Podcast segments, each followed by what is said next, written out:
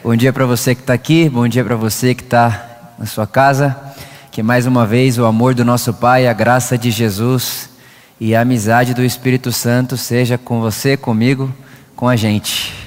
Feliz de estarmos aqui com Jesus, em Jesus, na presença de Jesus e de irmãos e irmãs de Jesus.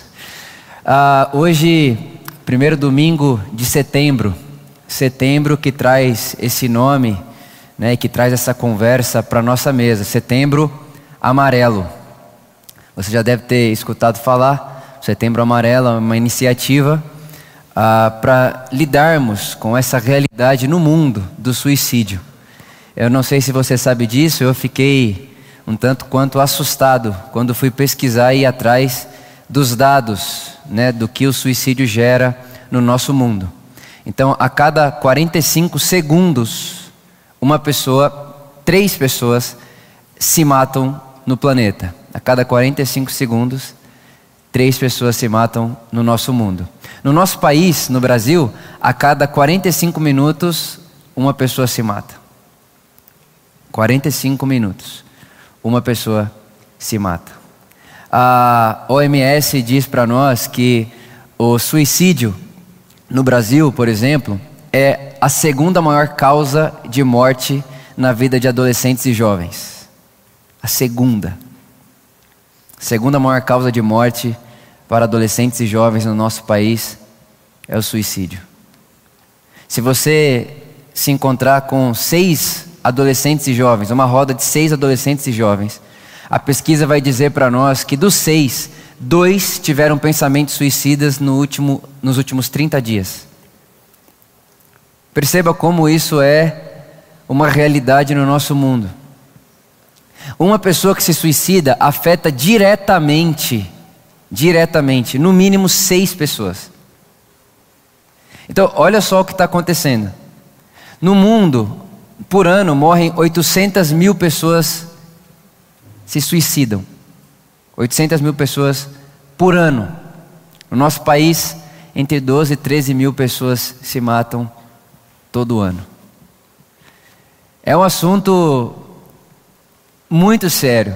E talvez você está aqui hoje, você seja uma dessas seis pessoas que foi afetada por alguém da sua família ou alguém muito perto de você, que acabou se matando e você convive com isso até hoje. Eu queria fazer um parênteses para você.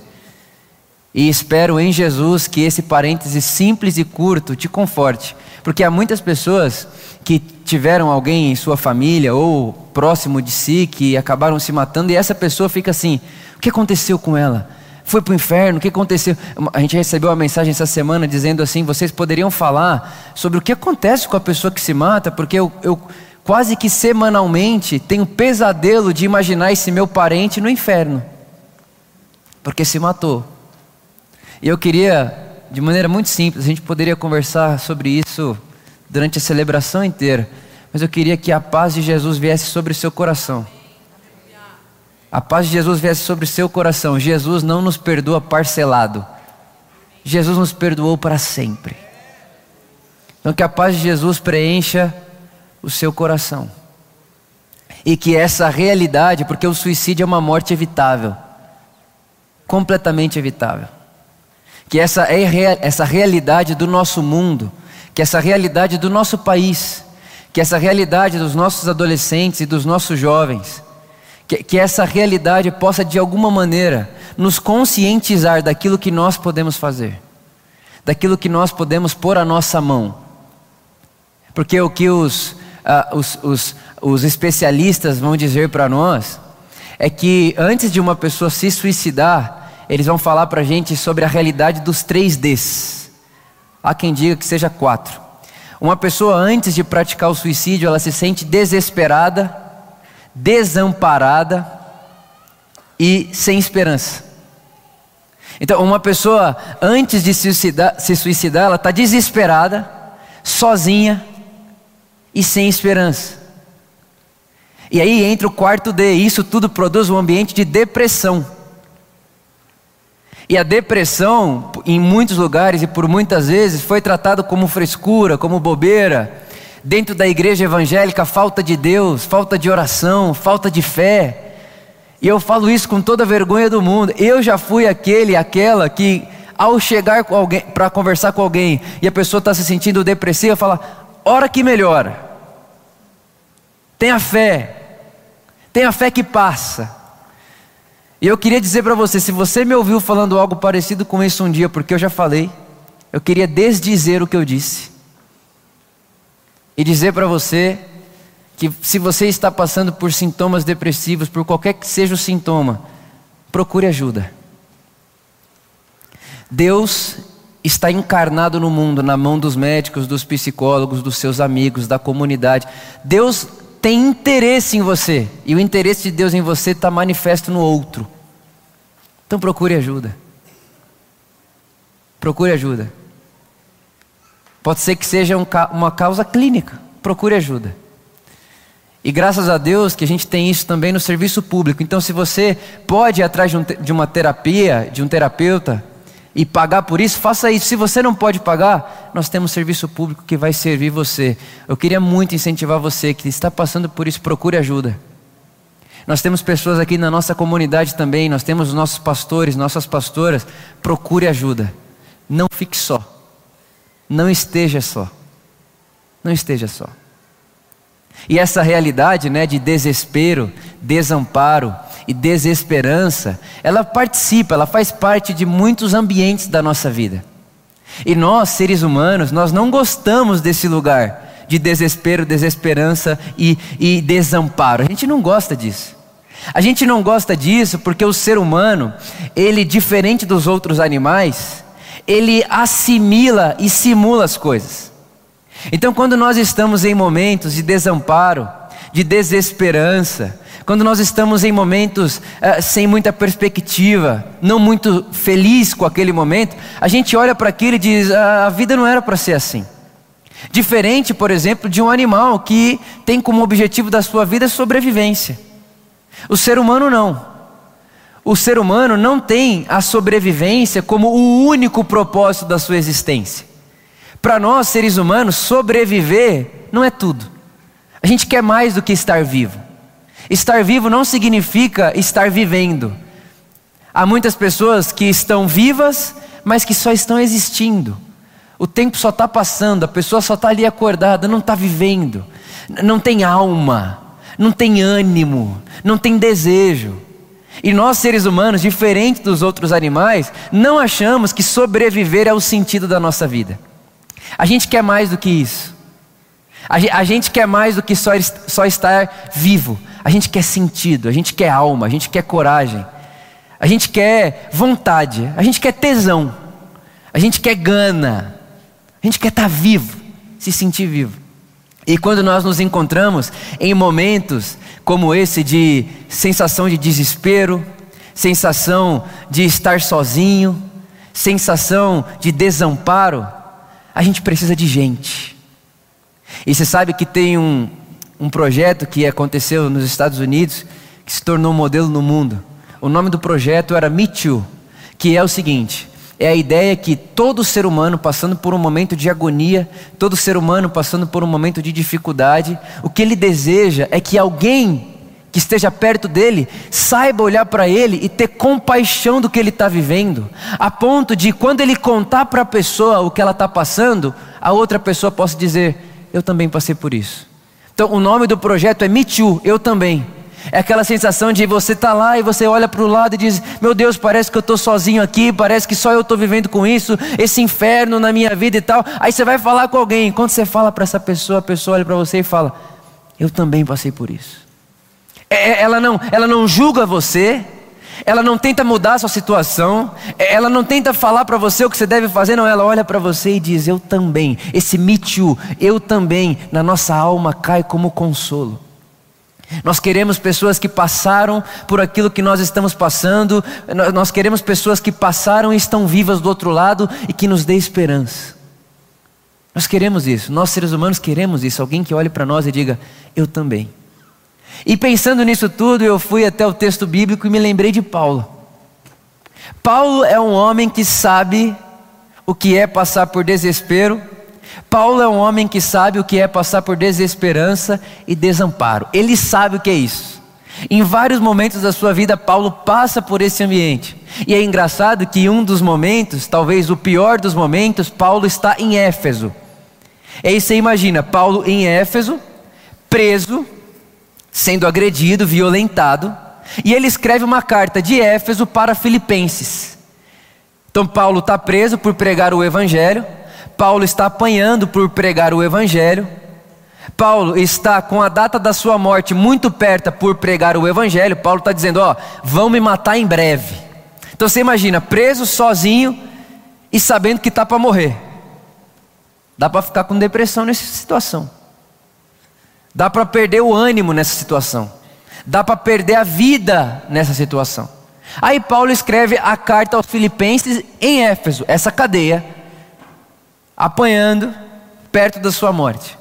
E quando ele escreve a sua carta para Filipenses, o tema da carta de Paulo a Filipenses é alegria.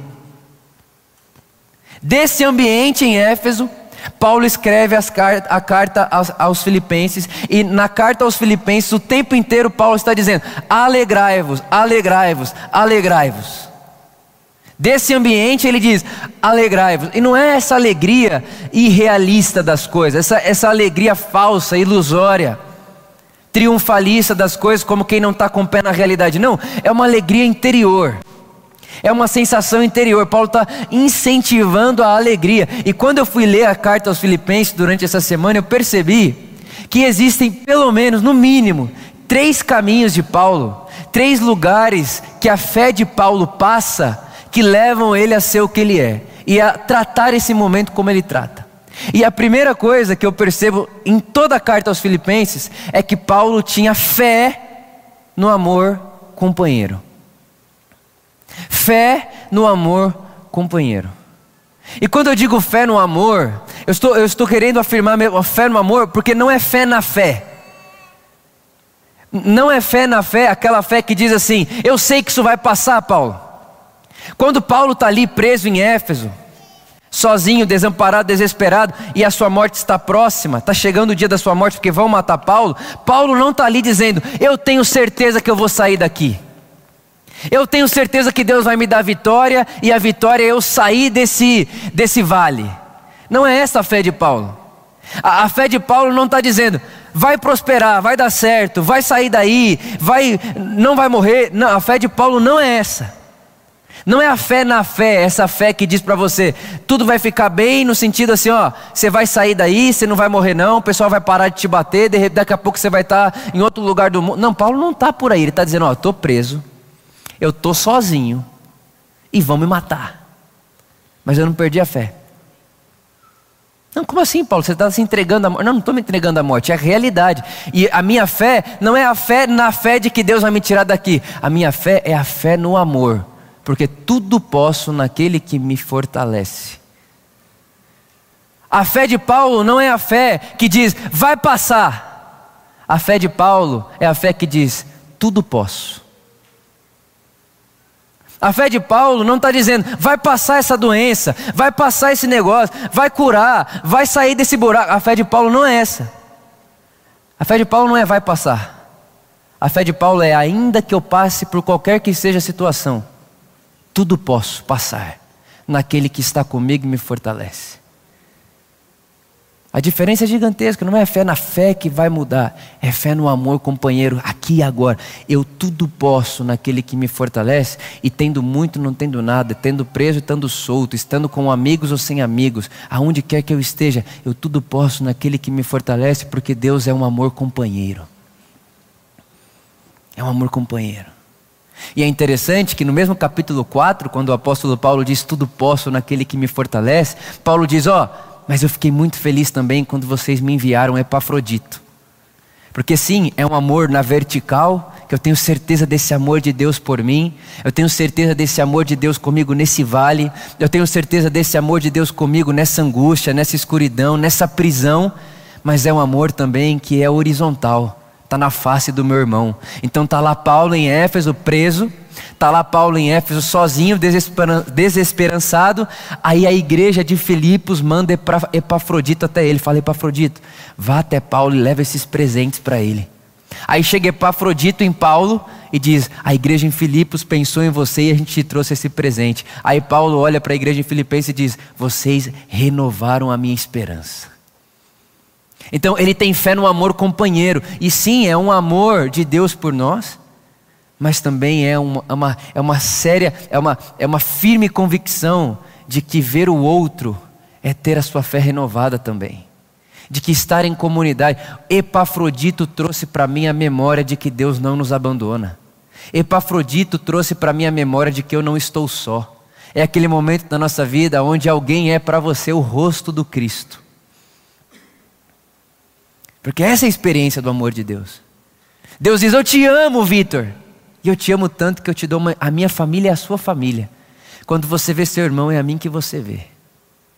Eu te amo, Vitor. Deus prova o seu amor para conosco, tendo se entregado por nós na cruz. Ele nos ama. O amor de Deus é imutável, incondicional. Mas não é só vertical. Deus está dizendo: Eu estou na face dessa pessoa que te abraça, que te acolhe. O Epafrodito que te leva presente é a minha memória para você. A memória do meu carinho, a memória do meu amor, do meu cuidado. É uma fé no amor. Eu me lembro da Tish Warren escrevendo em seu livro A Oração da Noite, ela conta essa história desse casal que está para entrar dentro da sala do médico e o médico vai dar para eles, para esse casal, a notícia do bebê deles. E a notícia pode ser desastrosa. O bebê deles nasceu com, nasceu com muita complicação, enfim, e eles estão para entrar na sala do médico. E na porta da sala do médico, o marido cutuca a esposa e diz: a gente precisa decidir agora, antes de ouvir o médico, se Deus é bom e nos ama ou não. Porque se a gente entra sem saber se Deus é bom e nos ama e a notícia é trágica, a gente vai pôr o amor de Deus por nós e a bondade de Deus na nossa vida na boca do médico. Dependendo do que ele falar, a gente vai achar se Deus é bom ou não é. E eles ali de mãos dadas, antes de entrar no consultório, eles dizem: Deus é bom e nos ama. O que é isso? É a fé no amor. Não é a fé de que não, a gente vai entrar e Deus vai mudar essa situação, Deus vai mudar esse laudo, Deus vai... aí não muda e a pessoa murcha e fala: o que, que eu fiz de errado? O que, que eu poderia ter feito mais? A culpa vem para a pessoa, porque Deus não é culpado, e se Deus não é culpado e não fez na minha vida e fez na do outro, a culpa é minha. Então não é uma fé de que vai passar, é uma fé de que tudo posso naquele que me fortalece. Tudo posso passar, ainda que eu passe por situações indesejáveis. Fé no amor. A gente vê isso em Paulo. A segunda coisa que nós vemos em Paulo ali nas cartas, na carta aos Filipenses, é a fé no servir. Fé no servir. E isso é maravilhoso, porque todos nós temos uma tendência ancestral a achar que o mundo gira em, nosso, em nossa volta. Todos nós. E de fato, o Tiago falou aqui: quando a gente nasce, o mundo gira em nossa volta, tudo é para o bebê. E aquilo, irmão, está imprimindo, está carimbando na criança. E é normal, é assim mesmo. E a gente vai crescendo, vai percebendo que o mundo não gira em torno da gente. E é bom quando desperta cedo, porque há muitas pessoas que não despertaram para isso ainda, ainda acham que o mundo gira em torno delas. E tem um psicólogo muito, muito, muito interessante, Adolf Adler. Ele diz o seguinte: que existem dois tipos de pessoas no mundo as pessoas que acordam de manhã perguntando: o que o mundo tem para me oferecer? O que o mundo vai me dar hoje? O que, que você tem para me oferecer hoje? E há o segundo tipo de pessoa que acorda de manhã e diz: o que eu posso oferecer para o mundo que existe hoje? Então o apóstolo Paulo está o tempo inteiro falando do servir. Ele está em sofrimento, lembre-se, ele está em Éfeso, preso, sozinho, para morrer. E ele diz: essa situação que eu estou vivendo agora vai servir muitas pessoas, porque o testemunho do que eu estou fazendo aqui, do que eu estou vivendo aqui, vai encorajar muitas pessoas. Olha só, ele poderia estar tá lá nessa prisão, nessa cadeia, nessa escuridão, nesse vale, dizendo: É sério, Deus, depois de tudo isso, é isso que o mundo dá para mim? É isso que acontece comigo? Estou preso, estou sozinho, estou desamparado. É sério mesmo? Ou seja, o mundo tem que girar em torno de mim. Paulo não faz isso, ele faz o caminho ao contrário. Ele diz: ainda que eu estou aqui, eu quero que essa história e esse testemunho sirva de inspiração e coragem para vocês que estão em Filipenses. E Paulo usa outros exemplos, ele fala de Jesus. Ele diz: Tende em vós, Filipenses 2, Tende em vós o mesmo sentimento que houve em Cristo Jesus, que sendo Deus, se faz servo. Se faz servo. Irmão, pensa nisso. Num lugar da história, não só lá naquela época, hoje também, onde se pensa que ser Deus é ter tudo à sua volta a seu dispor e a seu favor. Ser Deus é aquele que pode dar ordens para que outro faça com que o seu prazer e o seu desejo seja satisfeito e realizado. Aí Paulo vem dizer: não, esse não é o Deus revelado em Jesus. O Deus que se revela em Jesus é um Deus a serviço do outro. Deus não é como César, o imperador. Deus não é, Filipenses capítulo 2, o apóstolo Paulo também fala de pregadores que estão pregando o evangelho, aspas, mas que a, o Deus deles é o próprio estômago deles, porque eles pregam o evangelho procurando prazer para si.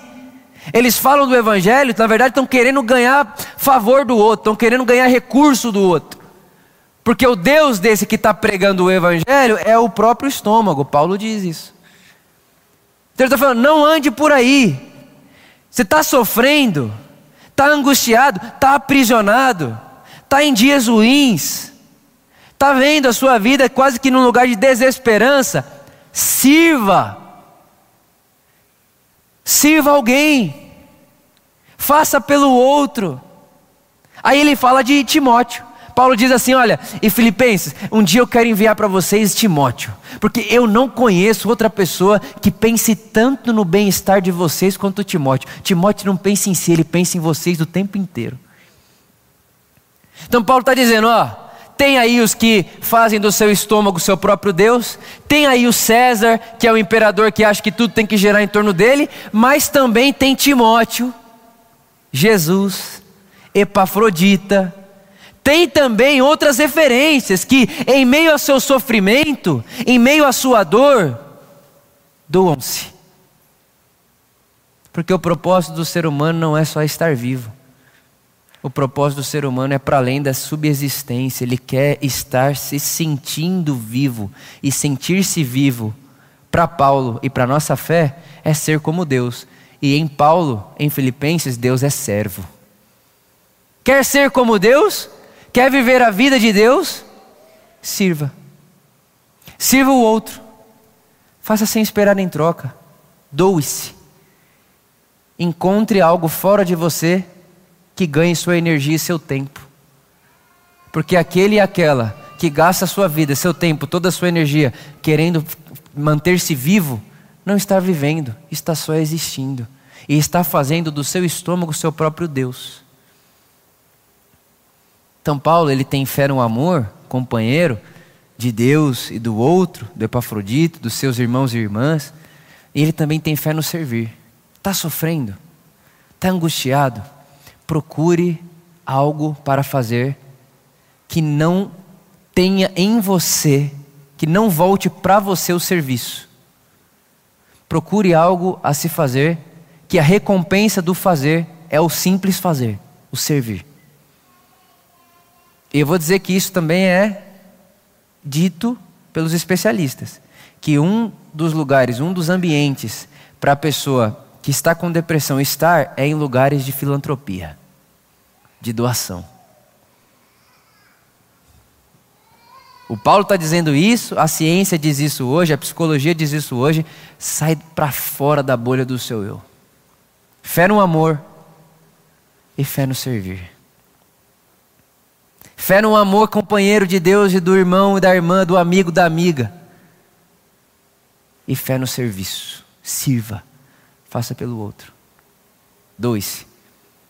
E a terceira coisa que eu vejo nas palavras de Paulo em toda a carta aos Filipenses é fé na ressurreição. E quando eu falo de ressurreição, parece que eu estou falando a respeito de vida pós-morte, ressuscitar depois que morre. E não é só isso. De fato, sim, nós acreditamos que Deus nos, a morte não diz a última palavra sobre nós, nós acreditamos em tudo isso, nós vamos ressuscitar com nós acreditamos em tudo isso, mas o poder da ressurreição não é só para depois dessa morte. O poder da ressurreição é para agora. E há muitos momentos da nossa vida, você vai concordar comigo, que acontecem coisas, situações, tragédias, dificuldades, que ou a gente morre e paralisa, ou a gente ressuscita depois daquela situação. Há momentos da nossa vida que depois que a gente passa por esse momento, a gente já não é mais o mesmo que éramos antes de acontecer aquela tragédia, aquela situação. Eu já passei por isso na minha vida. Momentos tão difíceis, tão delicados, e que enquanto você está convivendo com aquele momento, parece que vai ser infinito, é eterno, parece que não vai passar nunca. Cada segundo ali parece uma eternidade, e aquele momento, aquela situação vai gerando cicatriz em você. E quando aquilo passa, quando aquela situação da vida passa, do outro lado você já não é mais a mesma pessoa que era antes de passar por aquilo. O que eu vejo em Paulo é ele falando a respeito do poder da ressurreição para essa vida aqui. Porque a gente não está a, a gente não tá fadado a viver uma única vida nessa vida. Nessa vida a gente pode viver várias vidas. Quantos Vitors já não existiu nessa vida e eu só tenho 27 anos? E quantos Vitors ainda não, irá, não irão existir? Porque tudo está nos transformando o tempo inteiro. Tudo que acontece na nossa vida está nos convidando a outro Vitor, a outra pessoa. Tudo está nos levando a esse lugar o tempo inteiro. Então, o poder da ressurreição é acreditar que, ainda que uma tragédia veio, bateu na porta da sua casa, ainda que uma tragédia, um dia difícil, ainda que você esteja nesse lugar hoje, além da morte não ter a última palavra na minha, na minha vida e na sua, as tragédias da nossa vida também não. Os, as dificuldades da nossa vida também não. Nada tem poder de colocar ponto final depois da cruz e ressurreição de Jesus. Quando Jesus ressuscita, e o apóstolo Paulo diz: Nós podemos participar, Filipenses capítulo 3, do poder da ressurreição. Agora, o que ele está dizendo para nós é: Vitor, por amor Filipenses, qualquer que seja a situação da sua vida, aonde se olhe morte, aonde se olhe tragédia, aonde parece ser ponto final, lembre-se do poder da ressurreição, porque a ressurreição faz aquilo que parecia final se transforma num novo começo. Como Jesus, na ressurreição, Jesus aparece para os discípulos mostrando as cicatrizes da sua morte. E o que significa isso? Que há momentos da nossa vida que nós passamos por situações que está assim nos machucando, nos flagelando, no, nos fazendo feridas, mas aquela ferida, aquele flagelo não é o final. Depois da ressurreição, no poder da ressurreição, aquilo que era ferida vai se tornando cicatriz. E aí é quando aquilo vai se tornando cicatriz, do outro lado, o Vitor agora tem cicatrizes que não tinha antes. E por ter cicatrizes que não tinha antes, ele pode mostrar para as pessoas o que não podia mostrar antes. Então Paulo Paulo está dizendo: não faça com que as tragédias da sua vida, não faça com que os dias ruins da sua vida te paralisem e te matem antes da sua morte física. Não pare nesse túmulo emocional, não pare nessa tragédia, não pare nesse exame médico, não pare nessa notícia. Passe por aí e experimente o poder da ressurreição, que faz desse machucado uma cicatriz que sara, que cura e que serve as pessoas. Sai daí, não é o seu seu lugar, o túmulo emocional não é o seu lugar, esse exame não é o seu lugar, esse, esse espaço que você está vivendo agora é real, ele é concreto e ele é triste, mas para além disso daí tem um poder de ressurreição te chamando de volta à vida. Fé na ressurreição. Várias vidas nessa vida. Várias. Irmão, quem pode ser a mesma pessoa depois da pandemia? Várias vidas. Eu era uma pessoa, sou outra. Eu gastava o meu dinheiro de uma forma, eu gasto de outra. Eu olhava para as pessoas de uma forma, eu olho de outra. Porque é um vale que faz cicatriz. Uma mãe que enterra um filho, como é que faz para ser? Uma mãe que enterra o filho só tem duas opções: ou ela paralisa ali, ou ela nasce outra pessoa depois. Ou ela nasce outra pessoa depois. Não tem outra opção. Porque aquela que era antes de perder o filho não volta a ser. Morre. E aí ou fica morta ali na situação ou ressuscita do outro lado. Com a marca, com a ferida, mas agora é cicatriz. Me lembro de Victor Frank. Ele, que é esse psicanalista que viveu ali na, no campo de concentração, escreveu um dos livros mais conhecidos do mundo, O Sentido da Vida. Ele diz o seguinte: que quando a situação for boa, desfrute. Quando a situação for difícil, ruim, transforme a situação. E quando a situação não pode ser transformada, transforme-se. Há momentos da nossa vida que a gente está bem. Desfrute. Desfrutemos de momentos de alegria, aonde a gente não está na prisão, a gente não está no vale, a gente está feliz. Olha, eu estou alegre na minha alma, interiormente, mas estou feliz aqui fora também, porque as coisas, estou feliz. Desfrute. Mas há momentos da nossa vida que a situação precisa que a gente toque a situação e transforme a situação. E a situação que a gente pode pôr a mão e transformar. Há coisas na vida que a gente pode pôr a mão e mudar, mas há coisas que a gente não pode. Há coisas que são estacas fixas. Não tem como mudar. Por exemplo, para Paulo, não tinha como ele mudar. Ele vai morrer, vão matar ele, ele está preso, vão matar, não tem o que fazer. Então o que ele faz? Transforma a si mesmo. Porque tudo é energia. E a gente tem que aprender a transformar essa energia. Bom, eu estou passando uma situação na minha vida que eu não posso tocar, que eu não posso transformar. Então eu vou utilizar a energia que essa situação está me dando para transformar a mim mesmo. Vou me humanizar com essa situação. Vou ser gente com essa situação. Minha oração é que, nesse dia onde estamos conversando, tendo o setembro amarelo como nosso pano de fundo, que não nos esqueçamos que toda dor é por enquanto. Toda dor é por enquanto. E eu queria terminar fazendo algo diferente. Se por acaso você entrou aqui hoje e você ouviu tudo que eu tenho para te dizer, e você diz: Eu sou essa pessoa, eu me sinto em Éfeso, eu me sinto numa escuridão, eu me, eu me sinto mal. Eu estou num momento da vida onde não há o que eu fazer com a situação. Não tem como eu transformar a situação. E está pesado, está difícil, eu estou angustiado, eu estou angustiada. Se você é essa pessoa que diz, Vitor, eu estou angustiado, angustiada, e eu queria que alguém me ajudasse a aliviar esse, essa carga, esse fardo, está muito pesado para mim. A gente quer orar por você. Então, se você está aqui, você é essa pessoa que diz: Isso é para mim, eu quero isso. Aonde quer que você esteja, sem constrangimento nenhum, eu convido você a ficar de pé. Só se você é essa pessoa, por favor, pode ficar de pé no seu lugar. Fique de pé no seu lugar, você que é essa pessoa que diz: Isso foi para mim. Isso pode baixar a luz, não precisa ligar a luz, não, por favor, pode deixar a luz baixa.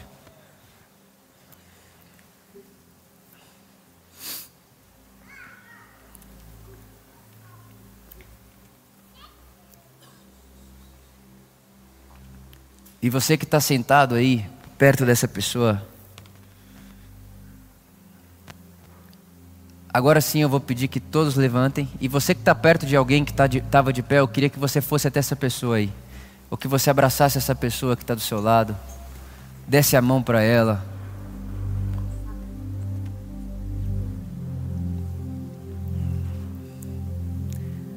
É o apóstolo Paulo que diz para nós: vamos levar a carga uns dos outros. E uma das formas que Paulo nos ensina a levarmos a carga uns dos outros é orando uns pelos outros. E nós vamos cantar uma música agora.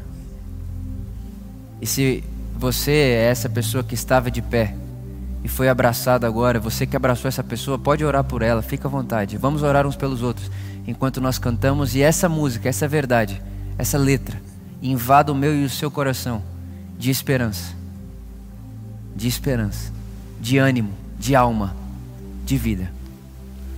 Vamos orar uns pelos outros e cantarmos a Jesus. Amém.